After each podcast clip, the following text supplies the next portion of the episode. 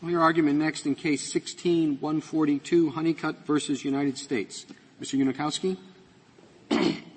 Mr. Chief Justice, and may it please the Court. Petitioner's brother obtained nearly $270,000 in proceeds from the sales of Polar Pure. Petitioner obtained nothing, yet the government seeks to hold him jointly and severally liable for the entire amount. That position contradicts the text, structure, history, and purpose of Section 853.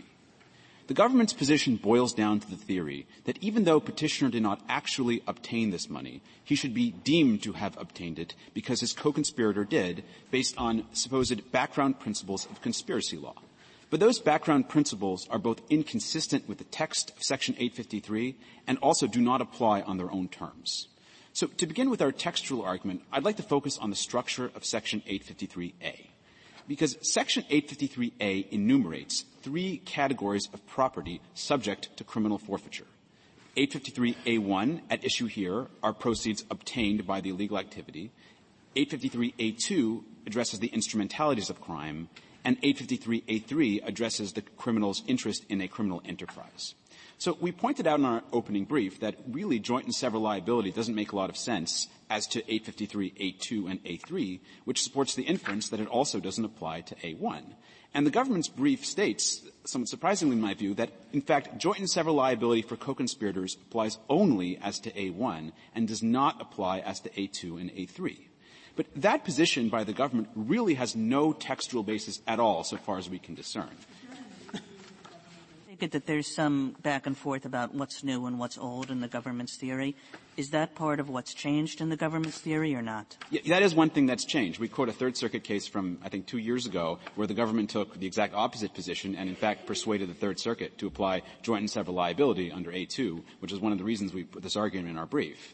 But the government's change in position, I just cannot reconcile it with the statute at all. I mean, the government's theory is that A2 and A3 are somehow tied to ownership, whereas A1 is not. But you cannot get that out of the statute. It just lists three categories of property, and if A2 and A3 are directed to ownership, then so is A1. And conversely, if the government was faithfully applying its background principles, it would apply to all subsections of 853. I mean, under the government's theory, if one person obtains something, then they all do under A1. Identical reasoning would require that if one person, say, uses a car in the conspiracy, they all do, and then there's forfeiture liability for everybody under A2.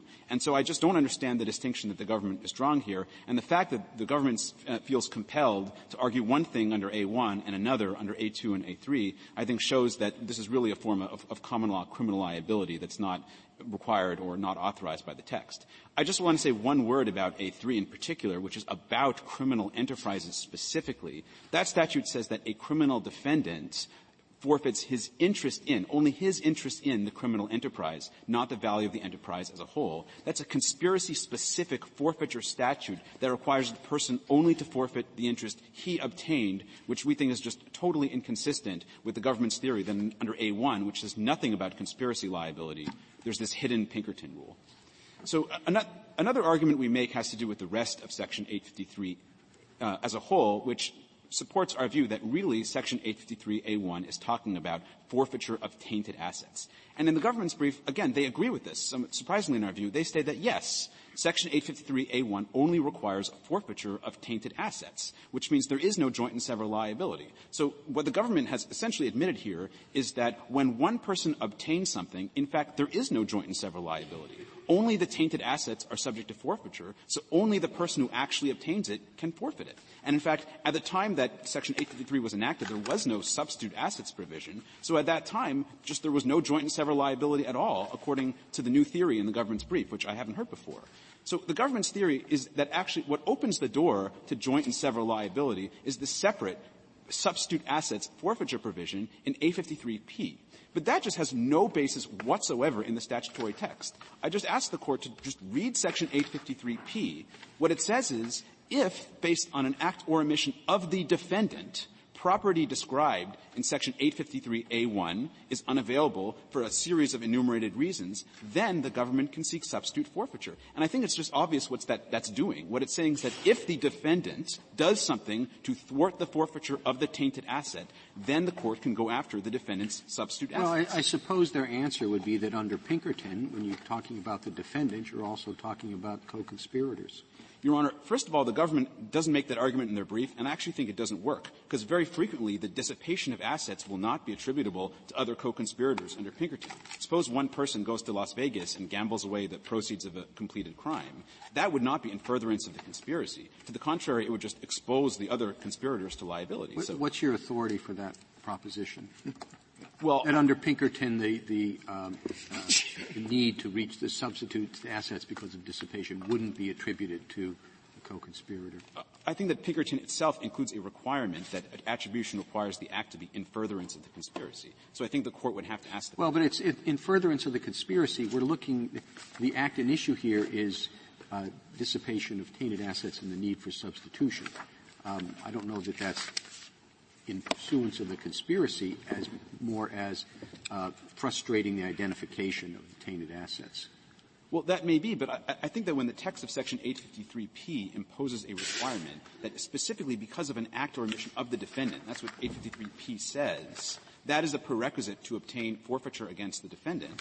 I think the government either has to show that the defendant did something to cause the property to be unavailable, which the government hasn't shown and can't necessarily show in general, or that the act that triggers the substitute forfeiture, which is the dissipation, is attributable to co-conspirators, which the government doesn't think it has to prove and hasn't proved here. And I point out on the facts of this case, there is no showing of unavailability. All that happened is that the government agreed to a plea deal with the brother in which he would only forfeit a subset of all of the tainted assets. And so as far as we know, those assets are just in a bank account somewhere.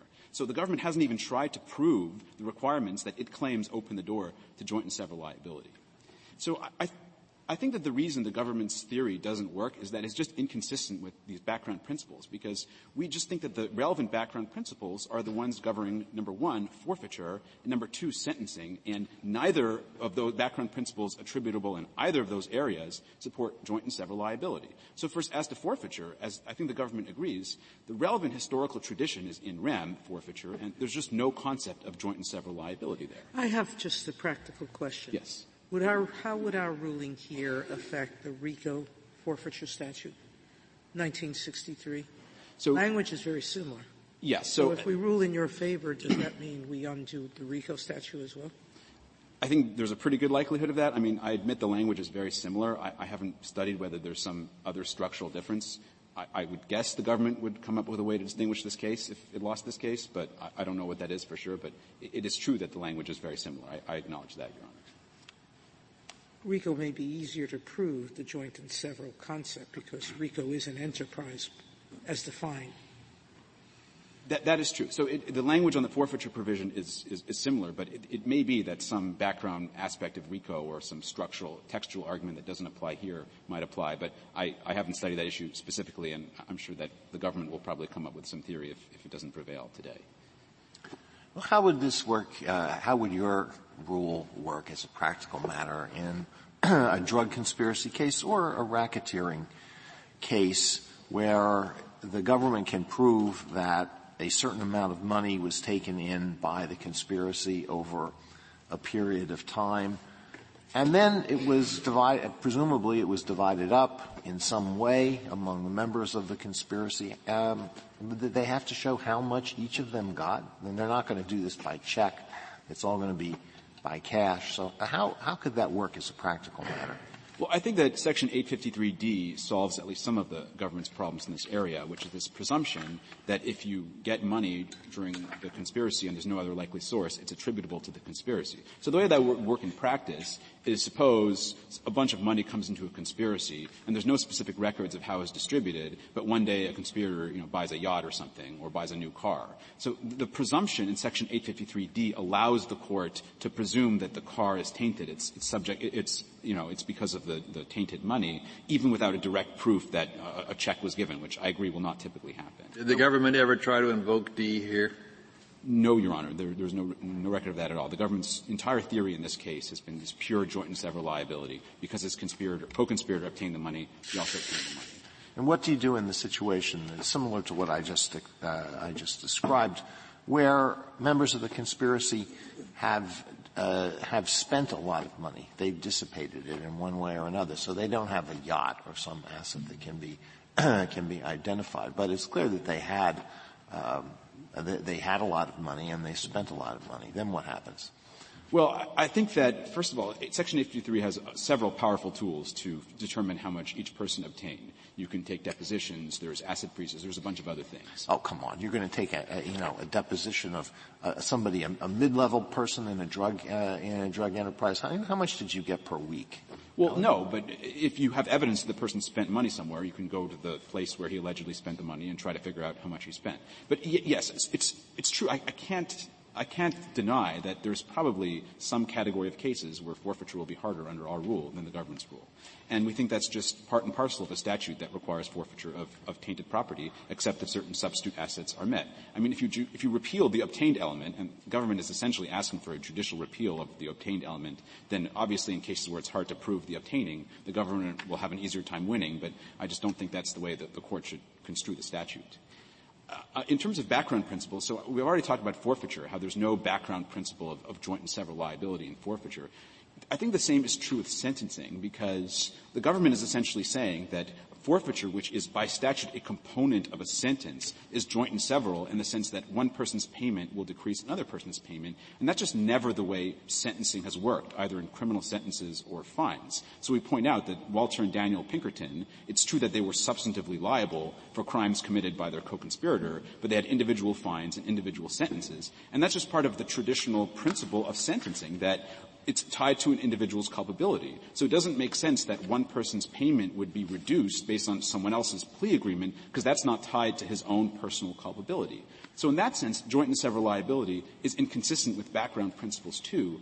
And I think that the overarching point is that this really isn't the application of background principles. I mean, I think that's the deeper point in this case, because this joint and several liability issue has never come up ever in the context of conspiracy law. So what the government is doing is saying that it thinks it makes sense as a matter of policy to apply those background principles from very different contexts to forfeiture law, but altered in various ways. So there's joint and several liability. It applies to some sections but not others.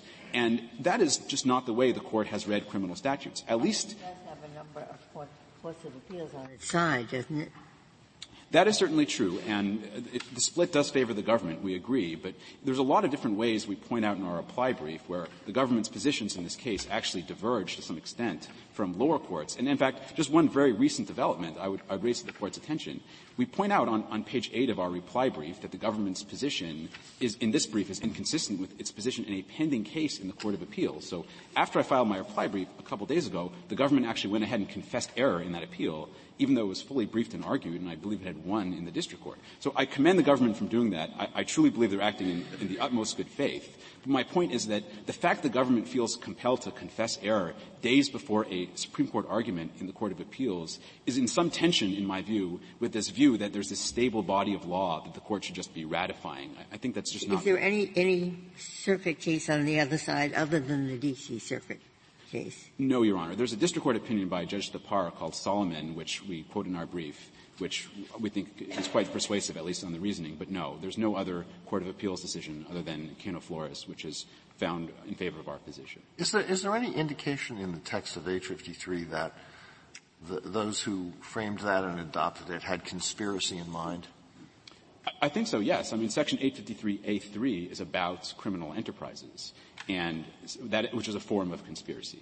And that subsection states that you only forfeit your share of the criminal enterprise. So I think that at least as to that subsection, Congress did have at least one form of conspiracy in mind. And the government agrees that under that provision, joint and several liability does not apply. This is a bit off topic, but the statute refers to proceeds that the person obtains directly or indirectly. Do you have a view as to what that indirectly is doing there and what it encompasses? Yeah. So, for instance, I think this case is a perfect illustration of what it encompasses. So petitioner's brother did not personally obtain it. I think the ownership interest was through the corporation that he owned and controlled. And, in fact, there's been several Court of Appeals cases in which people have been held to have indirectly obtained money when it flows to a corporation that ultimately they're controlling the money. So that's one example of indirectly obtained. Another example would be if, say, petitioner said, well, I want to pay for my son's college or my daughter's college education, and someone says, okay, well, I'll pay towards that rather than pay to you, that might be indirectly obtained in the sense of getting the benefit of the money without actually getting it directly. So I can't claim to provide a full taxonomy of all the situations in which someone could have indirectly obtained something, but I think that just the fundamental distinction in this case is between indirectly obtaining and just not obtaining it, which we think is the facts of this case. If there are no further questions, I'd like to reserve my time. Thank you. Thank you, counsel. Mr. Fletcher. Thank you, Mr. Chief Justice, and may it please the Court. The law treats a conspiracy as a partnership in crime, and for that reason it has long been the rule that the acts of every member of the conspiracy in furtherance of the common plan are attributed to every other member of the conspiracy. And that's obviously the foundation for the familiar Pinkerton rule of substantive criminal liability. But as we explain in our brief, that same insight, the attribution of the acts of one conspirator to all of the other co-conspirators, also controls the law's treatment of conspirators in various other contexts. Well, that Pinkerton, it's based on a fiction, right? I mean, the defendant may not have been there when the acts were committed. Somebody else may have done it, but because he's a conspirator, you treat it as if he had done that. Yes. I'm not sure that theory works when you're talking about a more focused statute here. Where you're talking about only the tainted property. And I'm not quite sure that works, because as soon as you engage in that fiction, it takes that focused tainted requirement away. So I disagree, Mr. Chief Justice, and I'd like to explain, because I think this has gotten confused, this broader issue of tainted versus untainted property and how that maps onto our view of conspiracy liability. I think the reply brief confuses our position on that, and I don't fault my friend for that, but I'd just like to lay out our understanding of how it works. Section 853A1 makes the forfeitable proceeds the tainted property, or the tainted proceeds the forfeitable property. So if you have two guys who sell a bunch of drugs, they do a drug deal, and they get a duffel bag full of cash, the proceeds, the property constituting the proceeds that's forfeitable under A1 is the duffel bag full of cash. And if the police catch them on the way back home after the transaction, those specific proceeds are forfeitable. And that's what the government has to seize, and that's what's forfeitable under 853A1. And in that circumstance, I think we'd say they're both liable for the forfeiture. The government doesn't have to prove which of them is responsible for the cash. But it doesn't make sense to talk about that in terms of joint and several liability, because joint and several liability is a concept in law that comes into play only when a person is entitled to recover some sum of money, and it so can collect that sum from anyone. If they both have the, I don't know who's carrying it, they both have the duffel bag and all that, and you say, well, they're both liable for what's in the duffel bag. But then one of them takes the duffel bag and, buys a car with it. Right. And your theory is that the other guy is responsible for the value of the car. Right, is that very often when and people are... And your theory also is if the other guy, just dropped the person off, had nothing to do with getting the duffel bag or whatever, the same thing happens. He's still responsible to forfeit the value of the car. If it's foreseeable to him, yes. And let me explain why I think that makes sense. It's because if you're in the situation where you still have the duffel bag, you still have the traceable proceeds, that's what's forfeitable. If you're not in that situation anymore, if, as is usually the case, by the time drug defendants or RICO defendants are caught, it's been dissipated, it's been commingled, it's somehow unavailable, that's the garden variety typical case. Everyone agrees that in that circumstance, the government is entitled to recover the value of the proceeds that have been dissipated. And there's some disagreement about why that is and how that works, and I'm happy to talk about that. But I think for purposes of the question presented in this case, everyone agrees that the government is entitled to get that value of the dissipated proceeds. Would you have to show one of these five preconditions in P? So to invoke P is a procedure that allows the government to forfeit specific substitute assets in a defendant's hands, a car, a house, something like that. If the government's going to invoke P, the government has to show that one of those five preconditions for P has been satisfied. As to one person, though, not to the other. In other words, if we have the chauffeur who drives the kingpin around, and therefore is going to be a co-conspirator, and the kingpin does, gets the drug money, decides to buy a Ferrari with it, and then sells it. I mean, he has the cash, but you can get that cash from the chauffeur. You don't have to trace it to him somehow. Because he's a co-conspirator under Pinkerton, he is considered to have obtained what anybody else had obtained. That's correct. If you're in a situation where the traceable proceeds aren't available, then you're in a joint and several liability situation. But then I wonder why you call them traceable.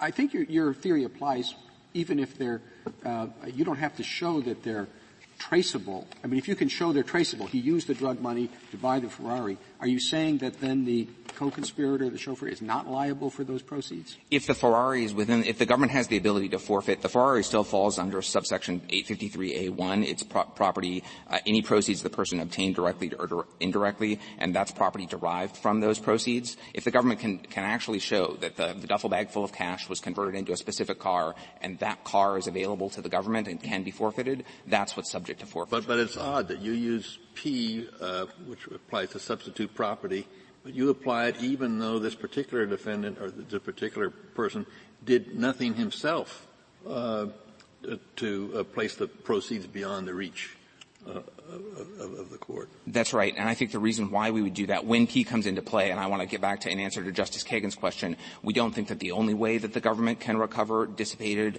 the value of dissipated proceeds is by invoking P. But when P does come into play and when the government is seeking to rely on that, it relies on the same principles of attribution that the Chief Justice's question suggested earlier, that you're liable as a member of a conspiracy not only for your co-conspirators act in obtaining the proceeds, but also for any act that results in the dissipation of those proceeds. So, in other words, you're saying that the defendant in P is the same as the person in A, and both includes co-conspirators as well as the actual defendant or person? I think we agree with the result. I just to quibble with the reasoning a little bit. The person being described is the defendant before the court, is the person before the court. Under Pinkerton principles, though, that person's is responsible for. The acts of his co-contributors are attributed to him as a matter of law. And we think that's true under A1 for the act of obtaining property. We think that's also true when his co-conspirators dissipate the property or take other action that makes it impossible for the government to trace. Where does it say that? I mean, I didn't take that quite in. You're saying the word property in A1 is the tainted property. Correct. Okay. And so the defendant is liable for the tainted property. And then P gives some circumstances where he's liable for other than the tainted property. All right? Correct. And it doesn't say in A1 that a person who doesn't have the tainted property is liable in an equivalent amount. Doesn't say in P that outside those circumstances the person is liable for an equivalent amount. It doesn't say in common law where you had to proceed against in rem the property. And there was no way to get the money from a person who didn't actually have it because you had to have the property itself in the proceeding. So there's no common law source. It doesn't say it in P. It doesn't say it in A. And indeed, Congress said when they passed this that these are the exhaustive. We're not adding to anything. We're trying to make it exhaustive. So just where in the statute does it give you the authority to draw the conclusion that you're drawing? I think in two ways. Both of them rely on background principles of conspiracy liability, but they do so in slightly different ways. And so the first one is just to read the text of subsection A in light of the background principle of conspiracy liability that informs Pinkerton and everything else. And when it says a person is liable to forfeit any property constituting or derived from any proceeds the person obtained directly or indirectly. Here the person didn't obtain it in any common English thing until you're saying what that word obtained means is property he didn't obtain. Justice Breyer. But his pro-conspirator came, and you say, let's look to the common law, and the common law made that argument impossible. Because if you look to the history of it, as I said, you had to have the property itself in an in rem proceeding. So that's why I asked the question. I understand the question, but I just want to emphasize that every single application of the Pinkerton principle to a substantive crime is atextual and would be subject to exactly the same criticism. So in a closely related context here, 21 U.S.C. 841A makes it unlawful for any person to distribute a controlled substance. And subsection B says any person who violates subsection A can be sentenced. And yet all of the time, it's Hornbook law, it's undisputed. Yeah, that's why I mentioned the fact that if you go back into the history of the forfeiture, it's quite different from that. The history of the forfeiture was you had to have the property itself.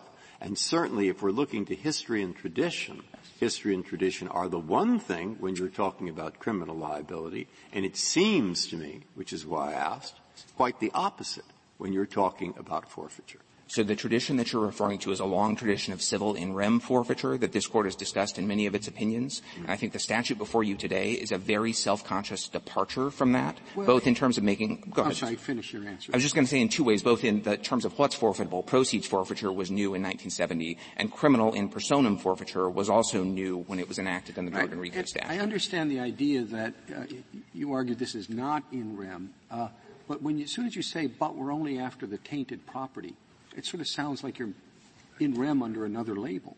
In other words, you're sticking with this piece of property, just as if you were proceeding in an action against, yes, in rem against the property. So I don't see how you can say it's not in rem, but we're only going after the tainted property. I understand that tension, Mr. Chief Justice. I think it's baked into the statute. The statute describes property that's forfeitable, and as this Court knows from Luis, there are provisions 853C and E that talk about restraining tainted property before trial, and they talk about the relation back of the government's title and tainted property. But the statute also makes clear that when that tainted property isn't available, it hasn't been successfully restrained, the government can recover the value of it, and it becomes an in personam liability. I'm having trouble with just one component of your argument, many, but one that, for the moment, which is the one that led the one court who's against you, yes, on this issue, was the courier who, mm-hmm, receives $50 a week or $50 a trip to deliver drugs. Yes. Under your theory, that courier who, on everyone's facts, doesn't see more than $50 of whatever the profit is of this drug enterprise, that courier is responsible for $1 million, $2 million, $3 million criminal conspiracy because he took an undisputedly small part. Now, assume what logic in rem theory would ever make a person who's never obtained that money, those proceeds, responsible for the larger sum. So why should the drug dealer who, in fact, got all of the money, minus $50, why should he be off the hook for even a penny less than what he put in his pocket? Because the courier happened to have $100 saved. Mm-hmm.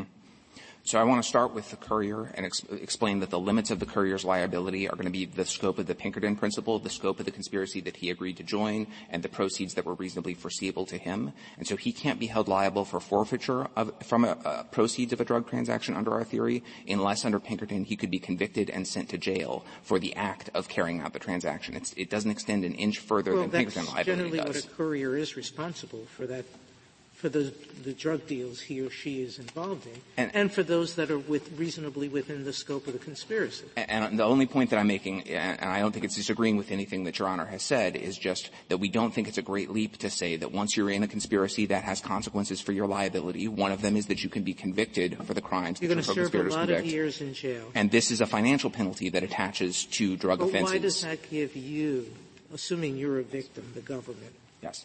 Greater rights against that one individual as opposed to what forfeiture tends to mean against the proceeds of the crime. Yes. You're getting a remedy that's literally unheard of in the background principles of forfeiture. I agree with you that it's unheard of mostly in the in rem context, but this is an in personam liability that's very different from that. In what other setting other than in RICO and 853? In what other setting of law has a similar concept ever existed? So it depends on what you mean by similar concept of law. Concept where you're going to be personally liable for something greater than what you directly obtained. So I think one is the restitution context. We point out that criminal defendants are held jointly and severally liable to pay restitution to victims. That's now specifically authorized by statute, as we explain in our brief. Courts of appeals applied the same background principles we're invoking here to reach that result even before that. I also want to emphasize, Justice Sotomayor, that some of your question and some, I think, a lot of the appeal of Mr. Unikowski's argument comes from the intuition that the alternative to the rule that we're asking you to endorse that's prevailed in 9 circuits for, in some cases, decades, is a scheme in which which the only thing that a courier or a conspirator is required to forfeit are the proceeds that he actually has or that he somehow got to enjoy for himself. And that is not the law. That's not the statute that Congress enacted. Mr. Fletcher, go back to your saying that now this is in personam, no longer in rem. But in personam, generally, there would be a right of contribution. And I take it under your theory, suppose the brother who was merely the employee of the shop, as the government goes after that brother for the $269,000. And so the brother who owns the store is now off the hook. The brother that the government went after would have no right of contribution. He would just be stuck with the whole thing, even though the one who obtained the proceeds can go home free if the government decides to make a bargain with that defendant and say, we'll forget the forfeiture in your case. You're correct that there's no right of federal contribution. I think it's possible that someone could seek contribution under state law. I'm not aware of any case where that's happened, and I don't know that any state would recognize such a cause of action.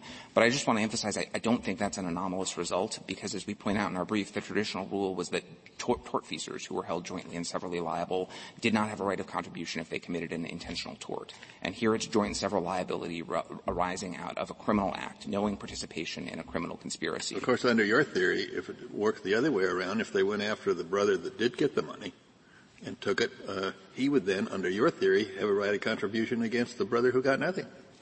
That's your theory. No, our theory is that there isn't. I'm saying I agree there isn't a right of contribution, that it's joint and several liability. Suppose it's under state law. Under your theory, there would be contribution, I would assume. If a state law would recognize a right to contribution under these circumstances, then that the scope of it would be up to state law. I suppose someone made to pay the forfeiture judgment could seek contribution from the person who was. If they applied your precedent, the brother who got nothing would still have to pay half. That's your precedent. That's your theory. I don't know what principles, if, as I said, I'm not aware of any state law that has actually recognized this. I'm not suggesting that they would. I just wanted to complete what source of law might govern the question if it did exist. I don't know what principles they would apply. Mr. Fletcher, can I just ask you, and I'm sorry, I'm sure it's I'm just not understanding it, but if I could just ask you to go through the mechanics of this. So there are two co-conspirators. They come away with one bag of money. Conspirator A takes it, but you have conspirator B before you. He has not taken the money. Now, do you first have to show the conspirator A's money? Because do you have to show that it's unavailable? Do you have to show that conspirator A has dissipated it? Or do you not have to show that? I think we have to show that it's unavailable to the government in that proceeding. So in that proceeding? Right. If you could go after conspirator A, you could find it. You just put it in a bank account. But that's irrelevant. I mean, yes. I mean, most of the time people who this habit comes up in cases where defendants are prosecuted together, and so the question is if any of them have it, the government's going to have it available to the government. So really you're only saying it has to be unavailable as to conspirator B. You do not have to prove that it's unavailable as to conspirator A. You could know that it's in conspirator A's bank account. It doesn't matter. As long as you can't get it through conspirator B, you can go after B for substitute assets. I think that's right, though I want to be candid. I'm not aware of a case that addresses the question. You could disagree with me about that and not disagree with me about what the rule ought to be. Okay, so then let's leave that to – let's bracket that. Then as to B, who you do have in front of you, you started by talking a little bit about this P section. Do you have to prove that one of these five preconditions in P is satisfied? In order to forfeit substitute property under P, and before you continue, I just want to put on the table that our view is that the government doesn't have to invoke P. It can also obtain a forfeiture money judgment if the directly forfeitable property isn't available. Okay, I'm curious about that, but first let's talk about B. Sure. P. Sure. Yes, if you're trying to forfeit substitute assets under P, P has requirements. You have to show that one of the five of them is satisfied. And have you shown that in this case? I believe that we have, yes. Which one? I believe that we've shown, I think, a number of them cannot be located upon the exercise of diligence and has been commingled. And I just want to emphasize. And when you say that you've shown that, what do you mean? What I mean is that this is the understanding in which the case was litigated in district court. The government came in and sought a money judgment, and there was no mystery about what the rules were. I want to quote to you from the defendant's forfeiture memorandum in the district court. It appears as document number 107 on the district court docket, and this is on page 2, quoting from a Sixth Circuit decision. And it says, where the government is unable to recover the actual property that is subject to forfeiture, the government can seek a money judgment for an amount equal to the value of the property that constitutes the proceeds of the drug violation. Now, petitioner could have argued that the prerequisites for seeking a money judgment weren't satisfied, either because we can't get money judgments and have to go through P, or if we do have to go through P, that we hadn't satisfied those prerequisites. We could have made the showing. I think we could have on these facts. But petitioner didn't make those arguments. The only argument that petitioner made that's relevant to the question presented here is that he couldn't be held jointly and severally liable on a money judgment. That's the argument that the district court adopted. Look, in both of these in your answers, I take it, it happens to say, and we're trying B. And A is around, but we're trying B, who's gotten nothing. Mm-hmm. Okay. Now, it says you can use 853P if the property described in subsection A as a result of any act or omission of the defendant. Yes. Now, it wasn't the act or omission of the defendant. It was A who mixed the money, who hid it, who went to Mexico, etc. But you're saying you still can get it from B. And I guess your reasoning is somehow these words, am I right? In A, any property constituted or derived from any proceeds the person obtained, okay, you say that includes money that his co-conspirator obtained because of the okay. If that's so, I just want to be sure. When we get to E, which is called protective orders, I suppose on your theory that we have 5 people in a conspiracy. 2, 3 are couriers. You know, they were found somewhere on a beach and they drove a truck and they have nothing. Or they all each have about $100,000. And then we have A and B who are the leaders and they have about $10 million. So on your theory of protective orders, you issue a protective order against all their assets, all 5. And they can't hire lawyers, a matter which is a different issue, I understand. They can't hire lawyers.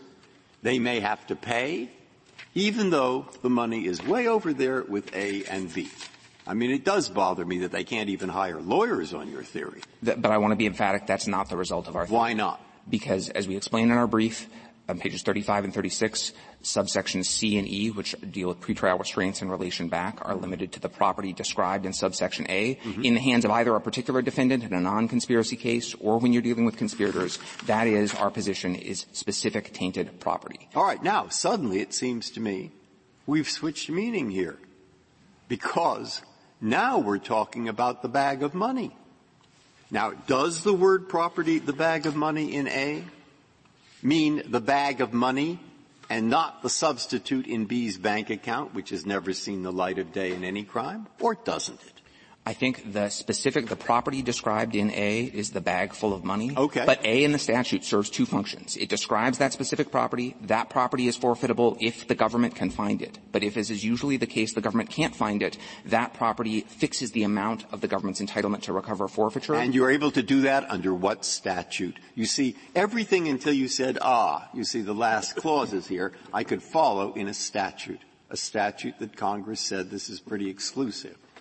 Now, yes. It's only the things following that qualification that I can't find in any statute. So one way that we can definitely do that is through the substitute assets provision in Section 853P. And as we explained, we think you can apply the same principles of attributed liability to a co-conspirator's act of dealing in cash or laundering proceeds or otherwise. P unfortunately says because of an act or omission of the defendant, and then it adds an act or omission of the defendant in, I think, respect to property described in A. That's correct. All right. Now, is this mysterious bank account which never saw the light of day within A, or isn't it? Now, it sounds to me, and it does honestly sound that way, sometimes you seem to say yes, and sometimes you seem to say no.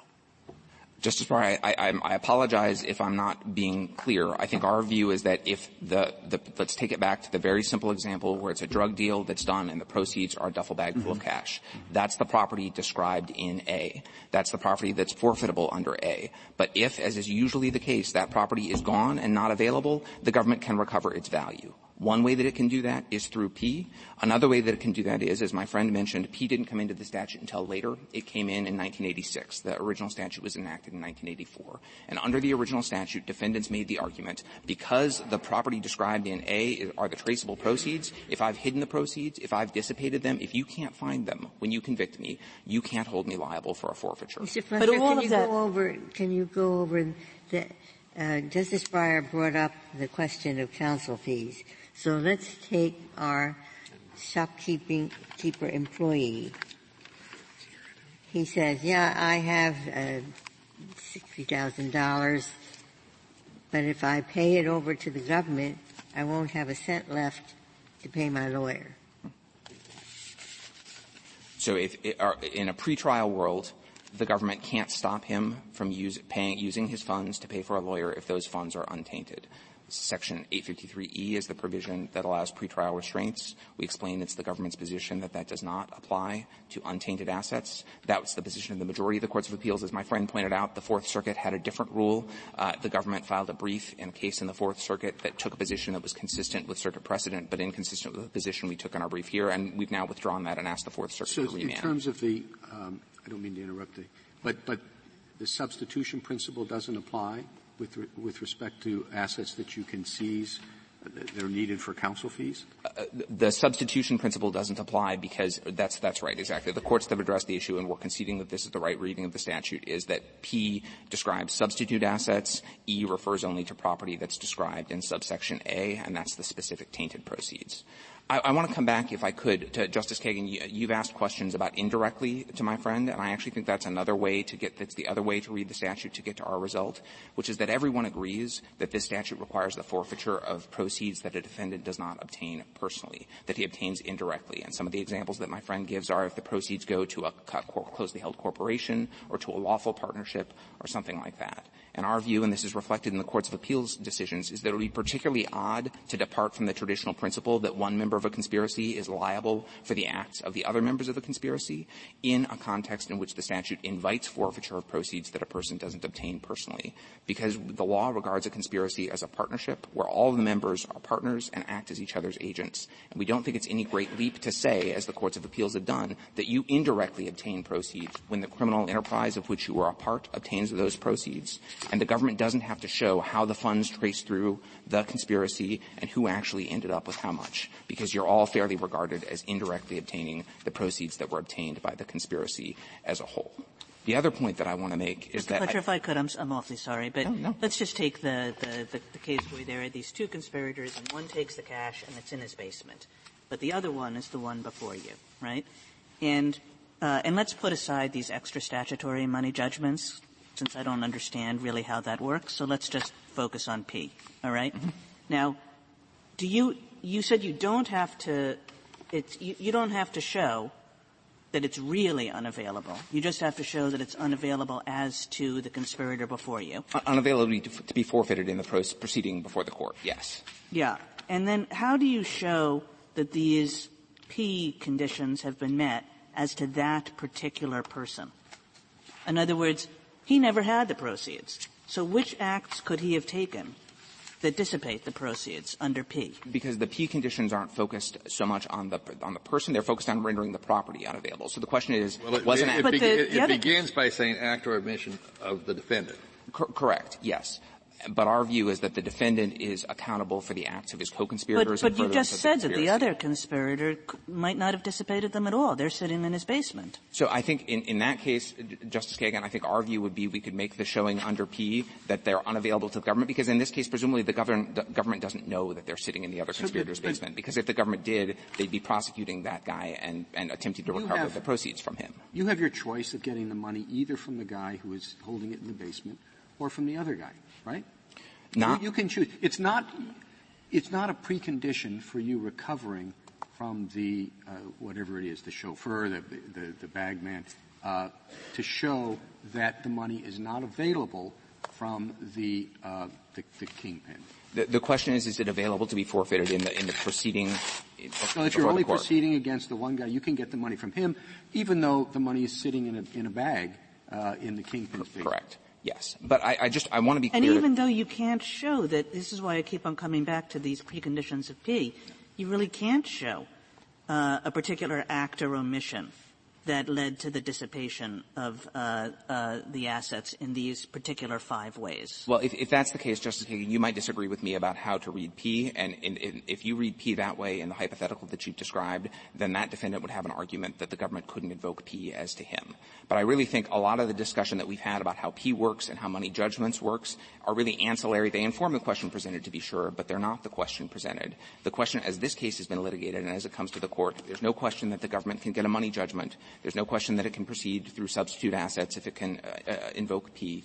The question is, who has liability for the amount? And the rule that was reflected in the decision below, and the rule that we think is correct, is that when the government is in that situation where the traceable proceeds are gone and it's trying to recover the value of the proceeds, how is that liability allocated amongst the conspirators? And we think in accordance with traditional principles of conspiracy liability, the correct measure is the amount that was foreseeable to each conspirator. Because the alternative, and this gets back to the point I made to Justice Sotomayor, or we're starting to, about couriers, is that you're going to be sticking people with liability based on the amount of money that they touched. It's not just the amount of money that they got to enjoy or spend or ultimately keep. It's the amount of money that they obtained. And so when a person sells drugs, he obtains the whole proceeds of the transaction and then passes it along to somebody else. He can be held liable for that entire amount, even though he didn't get to keep all that much of it. That's reflected in the Casey case, which we cite in our brief, and also in Judge Boudin's opinion in Hurley. And we think a system that instead makes forfeiture liability depend on the amount that was foreseeable to the defendant is a more sensible way to allocate the monetary penalty in Section 853.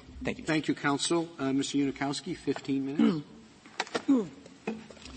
Thank you, Mr. Chief Justice. I'd like to begin by responding to counsel's comments about how this case was litigated below, and then I'd like to say a few words about the textual arguments as well as the background principles. So first, in terms of how this case was litigated below, the way the government has litigated this case throughout was its theory that Section 853A1, and specifically the word obtain, was enough to establish joint and several liability. So what the government has said is that it uses the word obtained, and that simply means that that's imputed to everyone in the conspiracy, and that's enough to establish petitioner's liability for forfeiture of any amount that was not actually forfeited from petitioner's brother. And so we have always taken to the position, consistently throughout this litigation, that that's the wrong reading of Section 853A1. The correct reading is that obtained refers to assets that you actually got. And you can't forfeit tainted assets unless you have them, and so it doesn't apply to untainted assets. So the government's position in this court is completely different from the positions it took below. It's essentially conceding that under Section 853A1 itself, forfeiture is unavailable except as against the tainted assets. So the government's arguments that it seems to that we waived something below is just completely incorrect. It's just abandoned the very theory under which it obtained or under which it prevailed in the Sixth Circuit.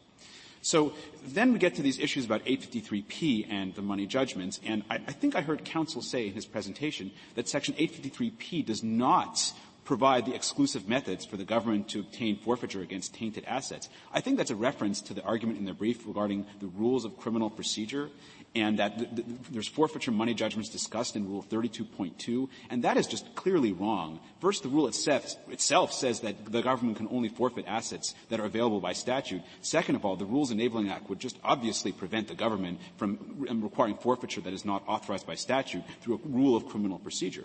I think it's pretty clear what this rule of criminal procedure is doing, and we cite an Eighth Circuit case that says what I'm going to say right now, which is to say it says that it's a procedural mechanism of implementing the substitute property provision. So the government can say, okay, we're going to forfeit your substitute property because you spent the money or you hid the money. Maybe you don't have the money right now, but money that's going to come in is going to be property that's substitute property that's forfeitable. So that is a classic purpose of a rule of criminal procedure. It's a procedural rule to implement a statutory entitlement to forfeiture under 853P. It does not expand the government's ability to obtain forfeiture through this joint and several liability system. So when one looks at Section 853P and when talks sees the exclusive method of obtaining forfeiture against untainted assets, that's the criteria in Section 853P, the government doesn't meet them. The government said for the first time in oral argument in this court that it couldn't locate it through due diligence and maybe this was commingled. It never made these arguments in its briefs, never made these arguments below, and it also never even argued in its oral presentation that its petitioner himself that did those things or that his co-conspirator's actions can be attributed to petitioner for purposes of Section 853P. And so the government really has never tried to establish and cannot possibly establish on the facts of this case that it can obtain forfeiture under Section 853P. And just taking a step back, I think it's pretty clear what Section 853P is doing. What that's doing, and the legislative history confirms this, and just the text itself confirms this, is that it's saying that if you obtain a tainted asset and you thwart the forfeiture, you can't get away with it because the government's going to come after substitute assets. So if you collect $1 million in tainted property and you hide it offshore or you spend it in Las Vegas or something, that doesn't mean you can get away with it. That's why the statute says because of an act of the defendant to render unavailable the property that is described in A, that's a tainted property. If that happens, the government can seek substitute property. And well, it seems to me that's just a reiteration of your earlier argument. I mean, of the defendant in A and of the defendant here. But under Pinkerton, the defendant includes the co-conspirators. But again, I'd push back against that because I think that's only true. The Pinkerton principle itself says that actions are attributable only in furtherance of the conspiracy. And so well, what if the dissipation was in furtherance of the conspiracy? Put the cases that you're talking about aside. So, first of all, I don't think that the government shows that, but at least that would be some theoretical textual argument. Remember, that's focused only on P rather than A, which has been the government's theory throughout. I would still disagree that joint and several liability is authorized because I just think there's extremely powerful textual, structural, and historical indications that is just not authorized in the statute. For instance, the comparison with A2 and A3, which the government doesn't respond to, the background principles which you think just don't work at all. So if I'd like to turn to those, I just don't think Pinkerton has any application in the context of the statute, period. The government talks a lot about Hornbook law and Hornbook law attributing activities to co-conspirators, but I think it's important to recognize that those old Hornbooks would never have recognized the principle that the government is advocating here, because the Hornbooks would have talked about sentencing involving no joint and several liability under any circumstances, and those Hornbooks would have talked about forfeiture, which was in rem. Now, it's true that it's in personam rather than in rem now, but that's a procedural difference in how the money is collected, which is different from saying that there's a difference in what money is collected. In other words, the object of the forfeiture is the same, even the way in which it's collected has changed. And, in fact, the government confirms this when it actually concedes that 853A1 only focuses on the tainted property, exactly like in the in rem forfeiture regime. So I think I don't know how much you can get out of the in rem forfeiture case law, since this isn't in rem. You couldn't have joint and several liability in an in rem proceeding. That is true, Your Honor. So what's the relevance of that? The relevance is that the background principle, these ancient principles that the government tries to invoke. Yeah, wait, you had ancient principles of in rem, but this is not in rem. This was a radical change from what occurred before. Right. But the fact that it's in personam versus in rem doesn't change the fact that it's the tainted property that's the object of the forfeiture, which is, in fact, the government's concession. It says A1 is an in personam statute. It's part of a criminal judgment. It's not a separate civil proceeding. But the thing that's forfeited is the same thing that had always been forfeited, which is the tainted assets. So I don't think the procedural change affects the structure of our argument. I thought the argument was there simply to say there isn't an old tradition of getting B, who's in the basement, or not, I don't know, I forget where they all are at this point, but they're getting the courier to forfeit his own money, which isn't in the bag, okay? There isn't an ancient tradition of what they're trying to do. That was the point of the in rem proceeding, wasn't it? That is the exact point we're making, Justice Breyer. Congress said that we do not intend in their report any significant expansion of the scope of property subject to forfeiture. Or that's your point. That is indeed our point, Justice Breyer. Thank you for articulating it better than I did. I think that there's a broader point here, which is that in the interpretation of criminal statutes, I think the Court should be careful of how it uses background principles. And I think it's one thing to say that, for instance, the word conspire has always meant something, and therefore we're going to interpret the word conspire the same way. But that is really not what the government's doing here. It's saying that in 1984, or actually 1986, when Congress enacted the substitute property provision, the law changed in this very fundamental way to permit joint and several liability, which had never existed.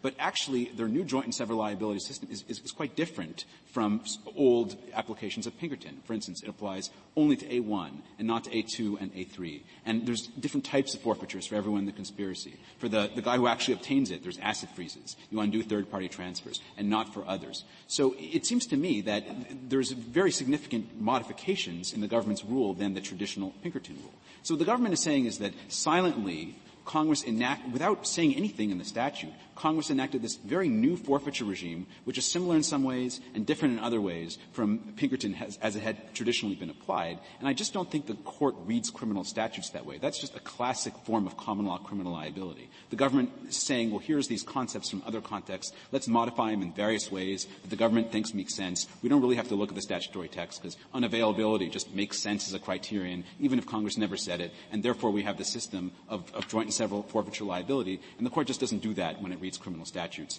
We'd certainly ask the court to just follow the text literally. I'd like to focus on two other arguments made by my colleague, one about restitution and one about contribution. So in terms of restitution, I actually think that the comparison to restitution is quite a strong argument for us, because that's a situation in which joint and several liability makes perfect sense and is also authorized by statute. And those are two good reasons that we have joint and several liability in that context. Joint and several liability works in terms of the purposes of the law when it's compensatory. In other words, money from one person and money from another person are treated interchangeably because the goal is to compensate a victim, and the victim doesn't care where the money comes from. And that is the case in restitution. That's why it's hardly surprising that Congress has enacted a joint and several liability system, while also being careful to say that the court can mitigate the harsh effects of the joint and several liability as applied to a particular defendant by saying, well, you don't have to require full joint and several liability if it's too harsh. So that's exactly what one would expect based on the background principles, and the text provides it. And here, Congress did not say that. It used the word obtained, yet the government seeks to inflict a much harsher form of joint and several liability, which I think is quite incongruous. And I also think that, unlike the compensatory context, we haven't talked much about the purposes of forfeiture, but they are totally inconsistent with joint and several liability. The court has articulated remedial and punitive purposes for forfeiture, but neither of those two types of purposes have anything to do with joint and several liability. The remedial purposes of taking the money away from the person who got it are not supported, whereas we see in this case, the person who got the money keeps some of the money. And the punitive purposes, I mean, the goal of punishment is to track the person's culpability. That doesn't happen when the amount petitioner has to pay is tied to what his brother paid in his plea agreement. That's not a rational method of assessing culpability. On the issue of contribution, so this notion of state law contribution is an issue that the government doesn't raise in its brief, and I'm not aware of any precedent or law that would support that. As far as I've been aware, and until the oral argument in this case, right of contribution isn't available. I didn't understand the argument that there was. I think your friend was just pointing out that if there were an available remedy, it would be under state law. Okay, well, then I agree with that. That's true. I certainly agree with my colleague as well that there's no federal right of contribution at all. I think that's quite important. Counsel says that actually that doesn't matter because under the common law, you couldn't have contribution in intentional tort cases anyway. I think that that's not persuasive for a number of reasons. One is that I think the common law is not so clear, and in fact, modern restatements of the common law have an alternative rule. Second of all, the common law rule as applied to vicarious forms of liability, which is sort of what the government is seeking here, actually would have had contribution. We cite some authority for that in our brief. And finally, in the Paroline case itself, the government itself rejected that argument in its brief, and as did the court. And the court said that the absence of contribution remedy is evidence that Congress didn't intend joint and several liability in the first place, and we think that argument applies with full force in this case. If there's no further questions from the court, we'd ask the court to reverse the judgment. Thank you, counsel. The case is submitted.